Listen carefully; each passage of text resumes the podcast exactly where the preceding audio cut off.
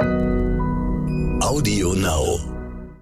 Also ich glaube, das ist die Rolle der Eltern gerade, Hauslehrer zu sein. Aber egal wie der Unterrichtsstoff gerade zu Hause ankommt, sind Eltern verantwortlich dafür, eine Struktur zu schaffen, nachzuhalten, ob auch gelernt wird, ob es auch verstanden wurde. Also wir haben da gerade eine Riesenrolle und das ist eine unglaubliche Belastung. Eltern haben gerade eine Riesenrolle. Das sagt Verena Pauster und die muss es wissen. Denn Verena Pauster hat auch drei Kinder zu Hause, zwei davon im schulpflichtigen Alter. Die kennt das also, wie das ist, wenn Lehrerinnen Schulmaterialien per E-Mail schicken, wenn man überprüfen muss, machen die Kinder auch das, was sie tun sollen und lernen die dabei auch was. Und Verena Pauster hat auch recht, wenn sie sagt, dass gerade viel auf Eltern einprasselt. Die müssen irgendwie ihren Job wuppen, die müssen den Haushalt schmeißen und dann auch noch gucken, dass die Kinder tatsächlich in der Schule vorankommen. Für mich stellt sich da die Frage, was kann Eltern zumindest diesen Hauslehrerjob erleichtern? Gibt es da sinnvolle Apps und Programme, die wirklich etwas bringen und die ich auch verstehe, wenn ich ein Normalmensch bin, also wenn ich kein Informatikstudium absolviert habe und wenn ich mich nicht mit den letzten Details von jedem Technik-Shishi auskenne? Das habe ich Verena Pauster gefragt, denn die ist das, was man eine Digitalexpertin nennt und kennt sich besonders gut aus mit digitaler Bildung. Also genau mit den Apps und Programmen, mit denen man lernen kann oder lernen können soll. Was hilft wirklich? Was hilft da ganz konkret? Darüber spreche ich später hier ausführlich mit ihr. Wir und Corona. Die wichtigsten Informationen zum Virus. Nachrichten, Experten, Leben im Alltag. Und damit wieder herzlich willkommen zu Wir und Corona, dem täglichen Podcast von Stern und RTL. Mein Name ist Florian Güsken und ich darf Sie hier in der nächsten halben Stunde begleiten. Bevor ich jetzt aber mit Frau Pauster spreche, möchte ich Dr. Michael Wünning zu Wort kommen lassen. Er ist Chefarzt für Notfall- und Akutmedizin im Marienkrankenhaus in Hamburg und berichtet hier jeden Tag über die Corona-Lage in seiner Klinik. Heute berichtet er über das Alter seiner Patienten. Die sind nämlich keineswegs alle Senioren. Schaue ich mir die Patienten an, die derzeit bei uns in der Klinik mit Verdacht auf eine Coronavirus-Infektion oder mit einem bestätigten Infekt aufgenommen wurden, dann sind das gar nicht mal so die höheren Altersgruppen oder die Patienten mit vielen Vorerkrankungen. Da gibt es durchaus eine Häufung äh, bei den Altersgruppen zwischen Mitte 30 bis Mitte 60. Und auch die Symptome, mit denen sich Patienten bei uns in der Notaufnahme vorstellen, müssen nicht immer den klassischen publizierten Corona-Kriterien entsprechen, nämlich Fieber und trockener Husten. Durchaus sehen wir jetzt auch vermehrt Magen-Darm-Beschwerden, Veränderungen des Geschmacks- und Geruchssinns oder andere Symptome. Ich möchte hier auf keinen Fall Panik schüren. Das heißt auch nicht, dass man mit jedem Durchfall sich sofort mit Verdacht auf Corona in einer Klinik vorstellen möchte und muss, sondern ich möchte dafür sensibilisieren, dass sich dieses Virus vielfältiger darstellt, als wir es vielleicht initial gedacht haben und dass die jungen Leute halt nicht unbedingt so sicher sein können, dass sie sich zum Beispiel an Ausgangsbeschränkungen nicht halten. Und sicherlich ist es auch so, dass wir mit zunehmender Zeitdauer dieser Einschränkungen ermüden. Und gerade wenn wir nicht die Katastrophenbilder aus Italien, Frankreich, Spanien oder New York bei uns hier in Deutschland sehen, heißt das nicht, dass die Gefahr für uns an diesem Zeitpunkt gebannt ist. Und deshalb ein eindringlicher Appell an die Menschen, die, wie zum Beispiel am letzten Wochenende, dann doch trotz Beschränkungen in größeren Gruppen in den Parks in Deutschland die Sonne genossen haben. Ihr seid nicht unverwundbar. Und wenn ihr nicht selber erkrankt, so habt ihr doch ein großes Risiko, dass ihr es an andere Menschen vielleicht aus Risikogruppen überträgt. Deshalb bleibt zu Hause, achtet aufeinander und bis morgen. Vielen Dank, Herr Dr. Wünning, für Ihren Bericht. Der zeigt wieder vor allem eins. Wir wissen insgesamt noch viel zu wenig darüber, wie dieses Virus wirklich wirkt. In jedem von uns. In Sicherheit kann sich da jedenfalls niemand wiegen, egal wie alt er ist. Ihr seid nicht unverwundbar, hat Michael Wünning gesagt. Das müssen wir uns, glaube ich, alle hinter die Ohren schreiben. So, und jetzt freue ich mich, mit Verena Pauster sprechen zu dürfen. Pauster hat Fox and Sheep gegründet einen App-Entwickler, der sich auf Programme für Kinder spezialisiert hat. Mittlerweile ist das Startup von dem Spielzeugunternehmer Haber komplett übernommen worden. Pauster engagiert sich seit Jahren dafür, dass die Bildung mit digitalen Medien vorankommt, auch dass Kinder früh das Programmieren lernen. Und Verena Pauster hat auch den Verein Digitale Bildung für alle gegründet. Sie ist also genau die richtige, um Eltern jetzt sagen zu können, wie kommen wir beim Homeschooling voran. Hallo Frau Pauster. Hallo. Ja, schön, dass Sie sich heute Zeit für unser Gespräch nehmen. Sie selbst haben ja drei Kinder zu Hause, wenn ich richtig informiert bin. Sind das denn, ist richtig, ja. Sind die denn alle drei schulpflichtig? Äh, nee, Gott sei Dank nur zwei. Der zwölf- und der neunjährige. Die sind in der vierten und siebten Klasse und die kleine ist zwei. Äh, die ist also fast die größte Herausforderung in diesen Zeiten. Oh, das kann ich nachvollziehen. Das kann ich sehr gut nachvollziehen. Ich habe eine Dreijährige zu Hause. Ah ja, genau. Das ist noch, äh, da kann man sich Strukturen ausdenken, wie man will. Die äh, klappen nur selten. Eltern sind ja gerade in ganz Deutschland Hilfslehrer. Die Verbindung zu den richtigen Lehrern besteht oft nur aus E-Mails. Sie beschäftigen sich jetzt seit Jahren mit der digitalen Bildung. Wie machen Sie das denn jetzt selbst mit der Schule und mit diesem Homeschooling? Wie sieht es bei Ihnen zu Hause aus? Genau, also als ich das abzeichnete, dass das jetzt hier über längere Zeit zu Hause geht, habe ich gesagt, wir machen jetzt erstmal sozusagen ein Familienrat und besprechen die tägliche Struktur und alle unterschreiben diese Struktur, damit wir die nicht jeden Morgen neu verhandeln. Und ähm, da haben wir also festgelegt, wann sind Homeschooling-Zeiten, wann sind Pausen, wann ist Mittagessen, wann ist Sport, sofern man das im Moment machen kann damit einfach die Kinder auch wissen, das ist gerade nicht so ein halber Urlaub oder so ein Zwischenzustand, sondern das ist jetzt einfach Schule mal anders und, ähm, und gleichzeitig den Eltern auch die Möglichkeit gibt, also meinem Mann und mir, dass wir ja auch noch arbeiten müssen. Und das hat ganz gut funktioniert. Da halten sich alle ganz gut dran. Aber wie organisieren Sie das dann konkret? Also ist dann um acht Schulbeginn und bis um zwölf quasi Unterricht oder wie machen Sie das? Ja, also ganz konkret ist bei uns, ähm, wir, wir, wir, nutzen die Chance, dass wir erst um 8.30 Uhr frühstücken äh, und dann sitzen alle so um 8.45 Uhr, 9 Uhr an ihrem Schreibtisch. Dann ist bis 11 der erste Homeschooling-Teil, dann ist eine halbe Stunde Pause.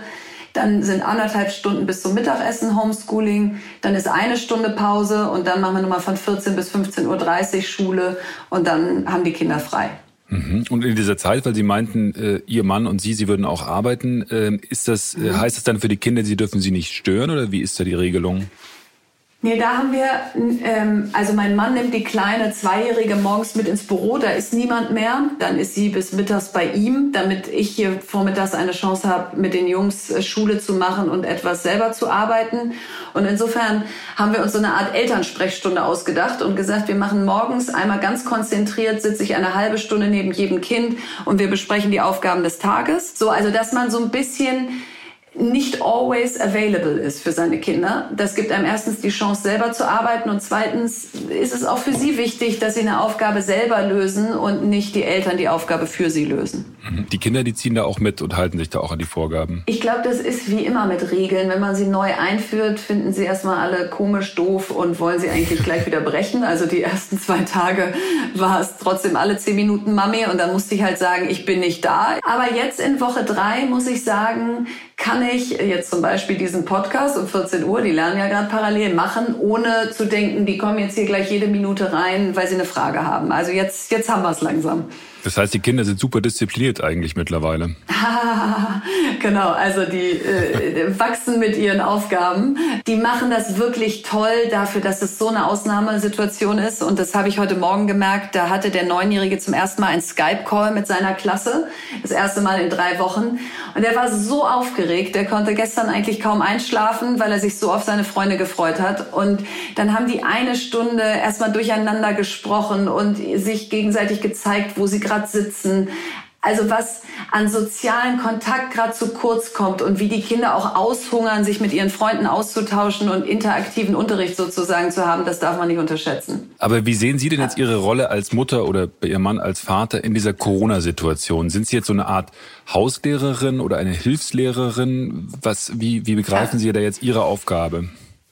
Also ich glaube, das ist die Rolle der Eltern gerade, ähm, Hauslehrer zu sein oder Hauslehrerin mehr oder weniger unterstützt durch die Lehrer in der Schule. Aber egal wie der Unterrichtsstoff gerade zu Hause ankommt, sind Eltern gerade verantwortlich dafür, eine Struktur zu schaffen, nachzuhalten, ob auch gelernt wird, ob es auch verstanden wurde. Also wir haben da gerade eine Riesenrolle und das ist eine unglaubliche Belastung, wenn die auch noch parallel zu einem Job, einem Haushalt, Wäsche waschen und was noch alles gerade anfällt, äh, stattfindet. Hm. Sie haben mir jetzt eine Internetseite eingerichtet, die heißt homeschooling-corona.com, also .com. Mhm. Und äh, da empfehlen Sie unterschiedliche digitale Apps und Angebote. Sie geben aber auch ganz konkrete Tipps für den Alltag zu Hause. Wie kam das ja. mit dieser Seite und wer ist da die Zielgruppe davon? Also ich glaube, jeder fragt sich jetzt gerade in dieser Krise, was kann ich beitragen, um äh, sie ein bisschen abzumildern. Und ähm, ich bin keine Krankenschwester, ich arbeite nicht im Supermarkt, ich, ich fahre keine Pakete aus, aber ich beschäftige mich seit acht Jahren mit dem Thema digitale Bildung. Und als ich mich dann hier auf die Zeit zu Hause mit den Kindern vorbereitet habe, bin ich durch viele Dinge durchgegangen, die, die ich sozusagen die letzten Jahre gesehen habe und habe dann gedacht, komm, das könnte doch jetzt eigentlich ein Beitrag sein, sein, der alle Eltern betrifft, denn die suchen doch alle jetzt gerade zu Hause, wie schaffe ich diese nächsten Wochen? Und dann ist das unser Beitrag zur Corona-Krise. Also so, so ist die entstanden. Okay, Sie haben da relativ genau geprüft. Also vielleicht können wir einfach mhm. mal ganz, ganz, ganz konkret durchgehen, was ja, es da gerne. für so Programme gibt und was man dann, was Sie denn da auch empfehlen können. Was mache ich beispielsweise, ja. äh, wenn ich mit meinem Kind sagen wir mal, Mathematik üben will, also ein spezifisches mhm. Fach und das Kind vielleicht auf einer weiterführenden Schule ist einem Gymnasium oder einer Realschule? Ja, also wenn das Kind sehr gut Englisch spricht, weil es entweder auf einer bilingualen Schule ist oder, ähm, oder einfach schon lange Englisch hat, dann ist Khan Academy wirklich ganz toll. Das ist komplett kostenlos. Das sind Lernvideos zu jedem Thema innerhalb von Naturwissenschaften und besonders Mathe und so gut. Also das ist ähm, auf Englisch dann. Das ist aber auf Englisch, okay. genau. Also deswegen, das ist äh, für diejenigen, die Englisch können und für diejenigen, die nicht so sicher sind in Englisch, gibt es mit Simple Club zum Beispiel oder Sofa Tutor gleich hochwertigen Videocontent ähm, ab der siebten Klasse, auch im Stil der Jugendlichen. Mhm. Also das ist auch ganz wichtig, wie wie reiche ich Bildung dar? Es gibt tausend Portale und die mögen auch alle ihre Daseinsberechtigung haben, aber wenn die Jugendlichen sagen, das ist genauso langweilig wie mein Mathebuch aufschlagen, dann ist digital erstmal kein Mehrwert. Auf der Website ist auch Daniel Jung, der macht auch großartige ähm, YouTube-Videos ähm, und Mathe-Tutorials. Dann gibt's da Plattformen wie Matific und Mathletics, da kann ich richtig üben. Mhm. Also da gibt's auch ganz viele, da, da gibt's bei äh, Mathletics zum Beispiel eine ganz coole Sache, da kann ich gegen andere Kinder rechnen. So, und das klingt jetzt erstmal so, nee, das, soll, das soll jetzt nicht kompetitiv sein, aber es macht Kindern unheimlich Spaß, zum Beispiel Kopfrechnen da zu machen und wie so ein Pferderennen zu sehen, an welcher Stelle bin ich. Mhm. Ähm, so, das sind einfach spielerische Elemente, die das Kind zur Eigenmotivation antreiben, wenn man so möchte, zu sagen, komm, ich will hier richtig gut sein. Mhm. Bei meinen Töchtern in der Schule benutzen sie zum Teil schon Bettermarks. Das ist ein Programm, mhm. was sie auch auf der Seite jetzt empfohlen haben. Das mhm. ist dann eher ein Mathematik-Lernprogramm zum Vertiefen, richtig, wo mir Aufgaben gestellt werden, die ich dann äh, wiederholen muss und einüben muss. Genau das verliert natürlich immer gegenüber, ich sag mal, spannenderen äh, Lösungen wie gerade das beschriebene Mathe-Pferderennen. Mhm. Aber man darf eben auch nicht unterschätzen, es ist gerade ja kein Urlaub und wir machen ein bisschen lustig Mathe, sondern es ist ja Matheunterricht und da ist eben auch wichtig, dass was hängen bleibt und deswegen sind diese vertiefenden Programme, wo ich wirklich übe, habe ich Geometrie jetzt verstanden, habe ich Prozentrechnung jetzt nicht nur auf einem Arbeitsblatt mal richtig gemacht, sondern richtig äh, seitenweise genauso wichtig. Also ich glaube, die Mischung macht's und es hängt auch immer vom Kind ab. Das eine Kind hat viel Eigenantrieb und braucht so ein Vertiefungsprogramm nicht, das andere muss da eher zum Jagen getragen werden. Mhm. Wie ist es denn bei Sprachenlernprogrammen? Also beispielsweise nehmen wir, weil wir vorhin von Englisch sprachen, äh, mal Englisch. Also mein, mhm. mein Eindruck ist da, dass es gibt wahnsinnig viele Programme, mit denen man beispielsweise Vokabeln lernen kann und Vokabeln auch wiederholen kann, aber es gibt relativ wenig, was einem hilft, Grammatik zu üben, bestimmte grammatische, grammatikalische Konstellationen. Was würden Sie da empfehlen? Also sagen wir mal Englisch, ja. sechste Klasse, siebte Klasse. Ja, Also das stimmt. Das, ähm, das liegt natürlich auch so ein bisschen an der digitalen Entwicklung generell. Also das, was Sie gerade beschreiben mit Grammatik und Sätze korrigieren und so, ist fast schon künstliche Intelligenz. Also wenn man es jetzt mal so ein bisschen einordnet. Und das andere ist erstmal ganz normal Digitalisierung 1.0, Vokabeln mhm. abfragen. Und da spiegelt die Bildungswelt sicherlich auch den Stand der sonstigen Entwicklung wider, dass wir noch keine Deep Learning Angebote haben, die dem Kind so richtig beibringen, wie Grammatik, Recht Rechtschreibung und solche Sachen richtig sind. Mhm. Also bei Schlaumäusen ist es eher für die Grundschule, also nicht ab der siebten Klasse, äh, so, dass es da um, auch um wesentlich mehr geht als jetzt nur Vokabeln abfragen. Da gibt es auch äh, Satzbau und wie ähm, kann ich meinen Wortschatz erweitern. Also nicht immer die gleichen Worte nehmen, was in der Grundschule ja häufig noch der Fall ist, dass man den Satz immer gleich anfängt. Und Anwendungen wie Busu oder Duolingo sind schon auch mehr als Vokabeltrainer. Also mhm. natürlich kann ich da erstmal Spanisch lernen und dann kriege ich einen Apfel eingeblendet und muss eben ähm, die, die, die, das spanische Wort dafür sagen. Aber das geht auch dann viel weiter Richtung ganze Sätze, Konversationen, sogar Live-Chats mit anderen, die mich dann in Echtzeit sozusagen korrigieren. Also das wäre meine Empfehlung für ab siebte Klasse, da entsprechend sich die Fremdsprache auszuwählen und in richtiges Kon äh, Konversationstraining einzusteigen mhm. und nicht auf der Vokabelebene zu verharren. Mhm. Warum, vielleicht können Sie mir das erklären, warum sind denn da eigentlich gerade die Angebote von den Schulbuchverlagen so schwach? Warum ziehen die da so ja. wenig oder warum kommen die da so wenig hinterher? Also ich glaube, es sind zwei Gründe. Der eine ist, wenn schon viel Vergangenheit und Besitzstand da ist, ist es schwerer, hm. also das heißt, weil die eben äh, noch wahnsinnig äh, viele Schulbücher und analoge Lernmaterialien an die Schulen liefern, hat digital immer so eine stiefmütterliche Betreuung gehabt. Und das andere ist einfach, digitale Angebote sind ja nicht analoge Inhalte digitalisiert, sondern sind wirklich neue Darreichungsformen von mhm. Lernen. Mhm. Und andere Angebote, die niemals diesen äh, didaktischen Anspruch in der analogen Welt so hatten, die gehen von Anfang an da rein und sagen, wie sieht die, die perfekte App oder das perfekte Programm für das Problem aus. Und das ist dann eben häufig viel mehr zeitgerecht und viel leichter für die Kinder zu bedienen als so digitale Schulbücher. Mhm. Wir sind ja jetzt gerade bei ähm, Mathematik gewesen, waren dann bei Englisch oder bei Fremdsprachen. Was würden Sie denn für Deutsch empfehlen? Ja, also für Deutsch gibt es tatsächlich von Cornelsen, ist auch auf der Seite äh, Leseo. Ähm, mhm. das ist jetzt erstmal Leseförderung, aber das macht schon viel Sinn, weil es eben da auch nicht nur darum geht, einen Text zu lesen, sondern ihn dann auch zusammenzufassen, Aufsätze zu schreiben. Also ähm, nicht nur ähm, die Lesekompetenz zu schulen, sondern vor allen Dingen auch die, die, die Rechtschreibung, Grammatik und, und Schreibkompetenz. Mhm. Und ähm, was bei meinen Kindern immer super funktioniert hat, war RAS Kids. Das ist im Prinzip auch das gleiche wieder auf Englisch, dass ich Bücher lese und danach Fragen dazu bekomme. Das ist ja so ähnlich wie Antonin, genau. ne? Das gibt's ja auch in Deutschland. Genau, mhm. genau. Es gibt ja auch fächerübergreifende Lernprogramme. Das sind quasi so komplett Betreuungsprogramme, wo einem alle Fächer angeboten werden und dann vielleicht noch Arbeitsblätter und hier und da. Was würden Sie denn ja. da empfehlen? Und ist das in der jetzigen Situation eigentlich sinnvoll? Weil ich mache dann so eine Art Nebenschule auf.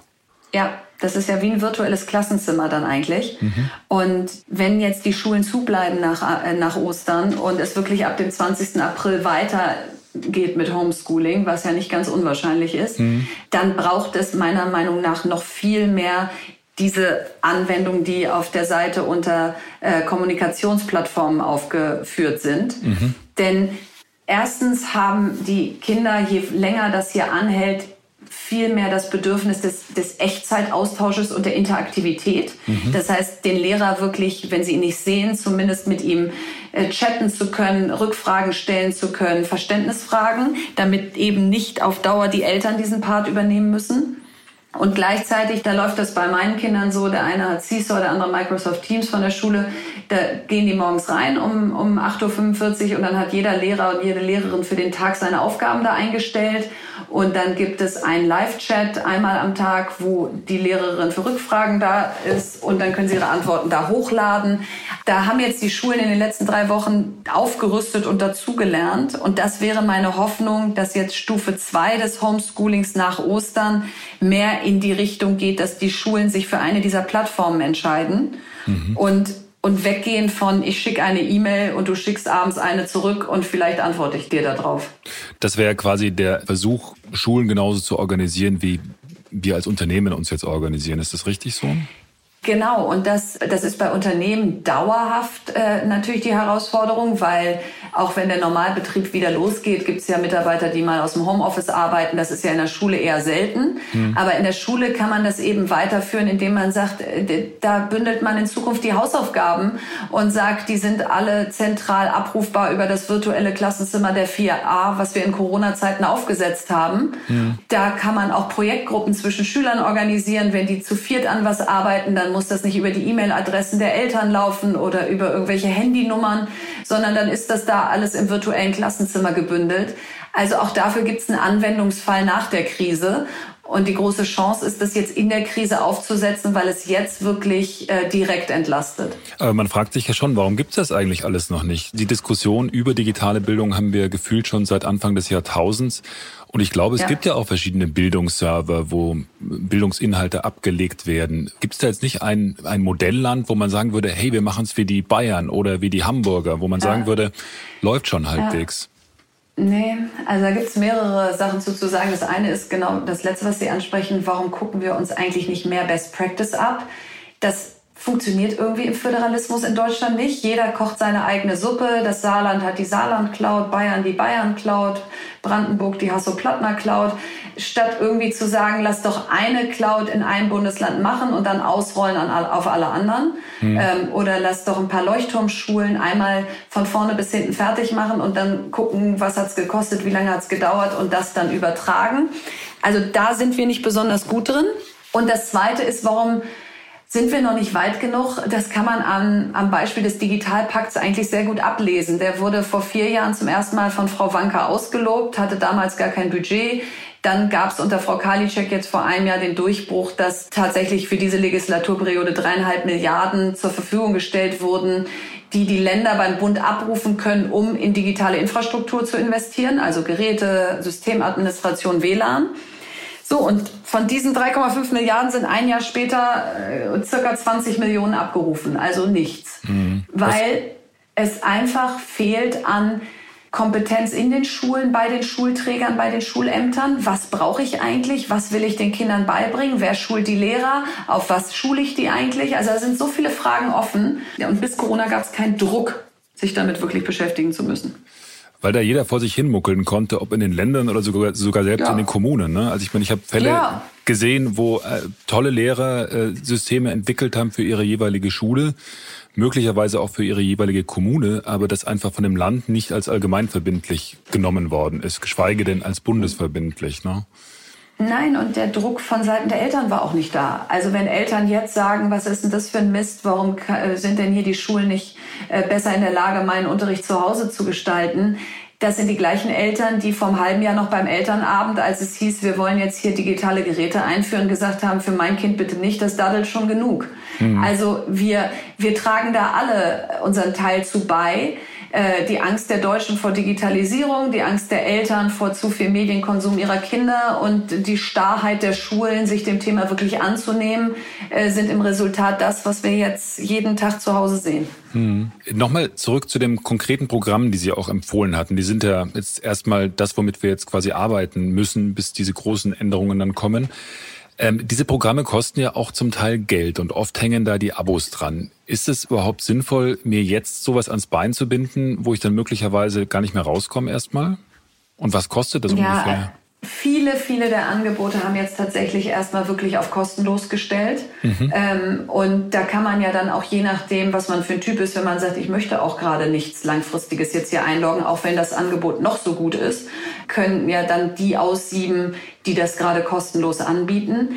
Ich muss aber meine Lanze für die Bildungs- und EdTech-Branche an dem, äh, an dem Punkt brechen, also die, die digitale Bildungsangebote anbieten. Mhm die, die das aus Deutschland heraus machen, DSGVO-konform, auf die Bundesländer spezifisch, auf die Schultypen, die haben seit Jahren und Jahrzehnten Idealismus und, ähm, und, und Überzeugungstätertum ganz weit nach vorne und Profit und so ganz weit nach hinten gestellt, weil einfach mit Bildungsangeboten dieser Art in Deutschland kaum Geld zu verdienen ist. Mhm. Und dann nehme ich jetzt mal Plattformen wie Google und Microsoft und so aus, sondern rede wirklich über Unternehmen wie Sofatutor, Simple Club, äh, Stui, Phobis, Skills for School, die hier in Deutschland gestartet sind die haben alle kaum Finanzierung bekommen. Viele sind Non-Profit, weil sonst würden sie gar nicht genutzt in dem Moment, wo man sagt, man könnte damit theoretisch irgendwann auch Geld verdienen. So, und die, statt dass die jetzt Wucherpreise nehmen in der Krise, mhm. wie das ja viele andere machen würden, wenn Klopapier knapp ist oder, oder Desinfektionsmittel oder so, stellen die ihr Angebot kostenlos. So, und da bin ich so, Liebe Leute, die helfen euch gerade akut mit einem Problem.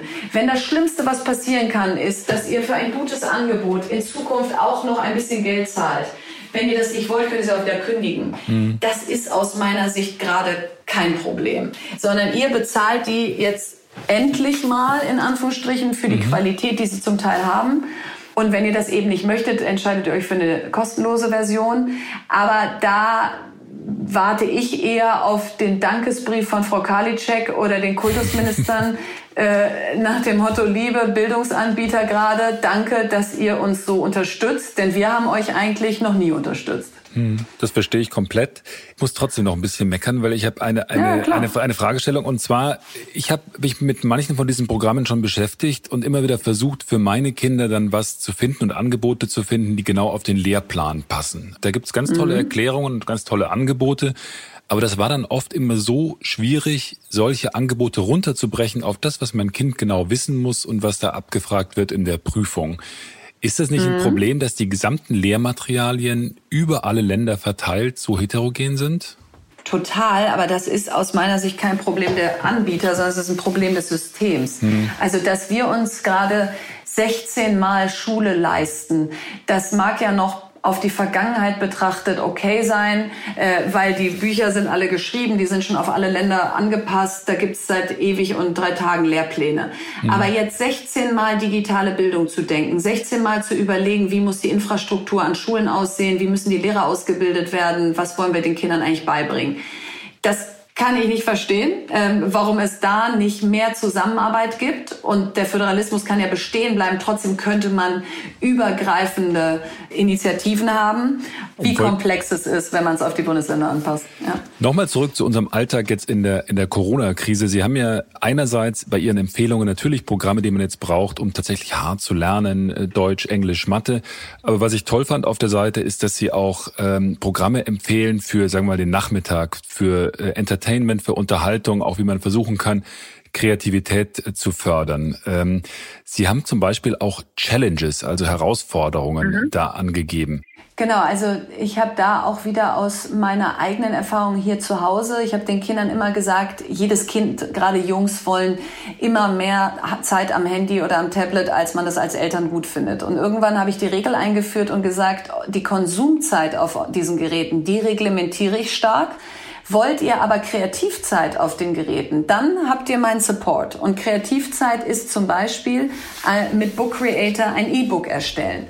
Also, lieber neunjähriger Sohn, wenn du Basketball so toll findest, dann mach doch mal ein E-Book über Basketball, über deine Stars, über wie groß die sind, welche Danks die gemacht haben, wie viele Punkte und so weiter.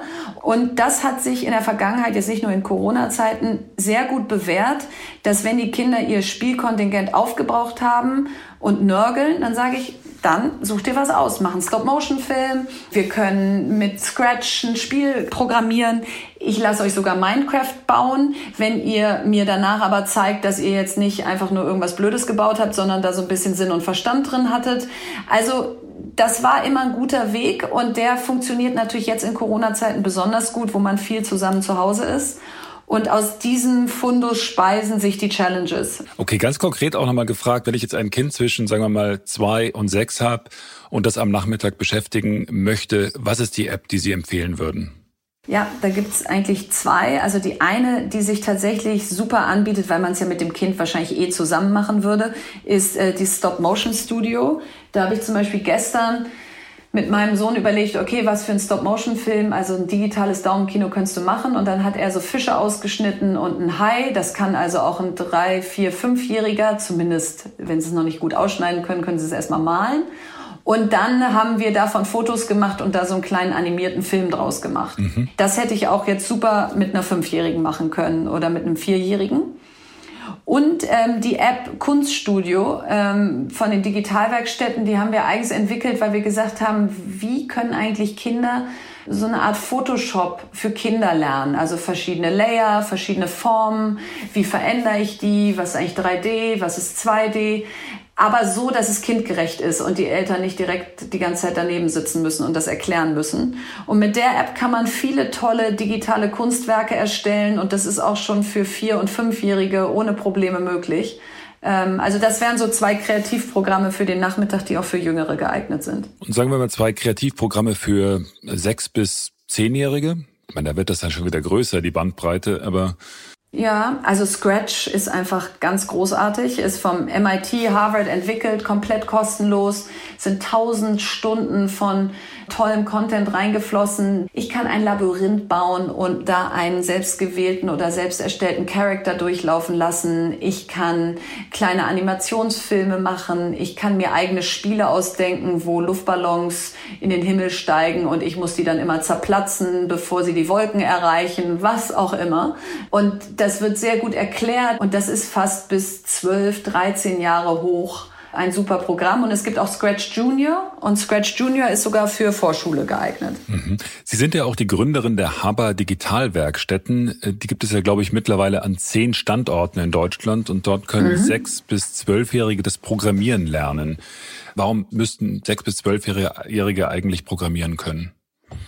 Also ich glaube, Sie müssen es nicht können, aber es ist äh, erstens das genau erstens das dahinterstehende, dieses logische Denken, dieses eigene Problemlösung finden, Frustrationstoleranz, wenn ich es falsch gemacht habe, Teamwork, weil ich es auch sehr gut mit anderen zusammen entwickeln kann. Mhm. Also da sind ganz viele Konzepte drin im Programmieren, die aus meiner Sicht Zukunftskompetenzen für, für die Kinder in der Arbeits- und Lebenswelt von morgen sind. Und das macht den Kindern unheimlich viel Spaß. Äh, Eltern lernen da auch ordentlich was mit. Und jetzt sind wir mal zu Hause. Jetzt haben die Sportvereine zu. Jetzt ist es ziemlich alternativlos, was wir nachmittags so machen können. Das ist einfach eine super Chance, so wie manche Erwachsene jetzt sagen, ich lerne jetzt mal eine Sprache. So kann man Kindern sagen, dann lass doch mal eine Sprache der Zukunft lernen. Mhm. Noch eine Frage. Diese ganzen Apps sind ja dann quasi ohne pädagogische Betreuung. Ist das ein großes Manko? Also ich würde sagen, bei den Kreativprogrammen und den Robotics-Programmen auf der Seite gibt es eigentlich ganz viel Bedarf für pädagogische Einbindung. Mhm. Die anderen Programme, die hängen eben immer so ein bisschen auch von der Gegebenheit der Schule ab. Also viele dieser Programme sehe ich auch ganz stark im Nachmittagsmarkt an den Schulen. Also wir haben da ja jetzt offenen Ganztag, aber wir haben gar nicht genug Lehrer. Die können sozusagen Hausaufgabenhilfe am Nachmittag äh, leisten, wie, wie sie das jetzt zu Hause auch tun. Das heißt, nicht jedes Programm braucht einen Lehrer, manche ersetzen ihn in Anführungsstrichen, was die Wissensvermittlung angeht. Aber dieser soziale Kontakt, emotionale Intelligenz, alles, was jetzt gerade zu Hause zu kurz kommt, das ist aus meiner Sicht der Kern von Schule. Frau Bauster, ich habe wahnsinnig viel gelernt. Ich Freut mich. Sehr, vielen Dank dafür und werde sicher öfters auf Ihre Seite gucken. Vielen, vielen Dank dafür ja. und ich wünsche Ihnen einen ganz schönen Tag. Vielen Dank und hoffen wir, dass äh, die Chance dieser Krise ist, äh, dass wir uns in Deutschland jetzt mit diesen Themen auch nachhaltig beschäftigen. Ja, das hoffe ich auch. Vielen Dank. Tschüss. Gerne. Tschüss. Jeder von uns ist auf ganz unterschiedliche Art von der Corona-Krise betroffen. Einige sind auf Kurzarbeit gesetzt, andere können ganz normal ins Büro fahren, viele sind nach wie vor im Homeoffice. Hier an dieser Stelle in unserem Podcast erzählen Sie uns, wie es bei Ihnen läuft. Heute hören wir von einem jungen Mann aus Hamm in Nordrhein-Westfalen. Hallo, ich bin Marc von Ambau TV und vom Beruf Dachdecker. Und auch mich trifft die Corona-Krise jeden Tag. Ähm, denn zum einen haben wir früher immer bei uns in der Firma morgens zusammengesessen, gequatscht und Kaffee getrunken und gelacht und über Fußballergebnisse geredet. All das fällt jetzt weg. Wir wurden aufgeteilt in mehrere Gruppen und die zu unterschiedlichen Zeiten beginnen, beziehungsweise auch zu unterschiedlichen Zeiten Feierabend haben. Und man sieht seine Kollegen gar nicht mehr. Man telefoniert ab und zu miteinander und das war's. Der tägliche Kontakt zu Freunden und so fällt natürlich alles weg. Aber ich denke mal, wenn wir uns alle an die Regeln halten und äh, wird auch diese Krise uns nichts abhaben können. Vielleicht werden einige von uns krank, aber auch das werden wir überstehen.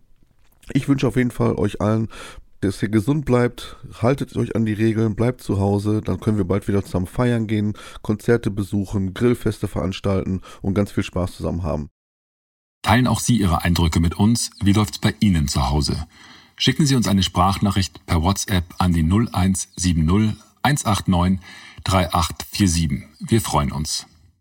Zum Schluss möchte ich noch einmal etwas erwähnen, was mir völlig überraschend Mut macht, was ich gut finde. Und zwar lese und höre ich jetzt immer wieder von Fällen, in denen Selbstständige, in denen Unternehmer tatsächlich innerhalb von ein, zwei, drei Tagen das Geld kriegen, das der Staat ihnen versprochen hat. Ob es die Landesregierung ist oder die Bundesregierung, das scheint zumindest in Teilen schnell zu funktionieren. Mal eben hier der Online-Antrag gestellt, drei, vier Tage später ist das Geld auf dem Konto. Klar, da gibt's immer noch viel zu meckern, zu schimpfen, zu lamentieren, zu kritisieren. Vieles funktioniert sicher noch nicht, aber wie soll das auch gehen? Vieles aber funktioniert. Die Helden sitzen natürlich in Kliniken, die Helden arbeiten gerade in Supermärkten und die Helden arbeiten in sozialen Einrichtungen. Aber manche Helden sind tatsächlich auch in Ämtern in der Bürokratie. In diesem Sinn, schönen Abend. Tschüss. Wir und Corona. Die wichtigsten Informationen zum Virus. Nachrichten, Experten, Leben im Alltag.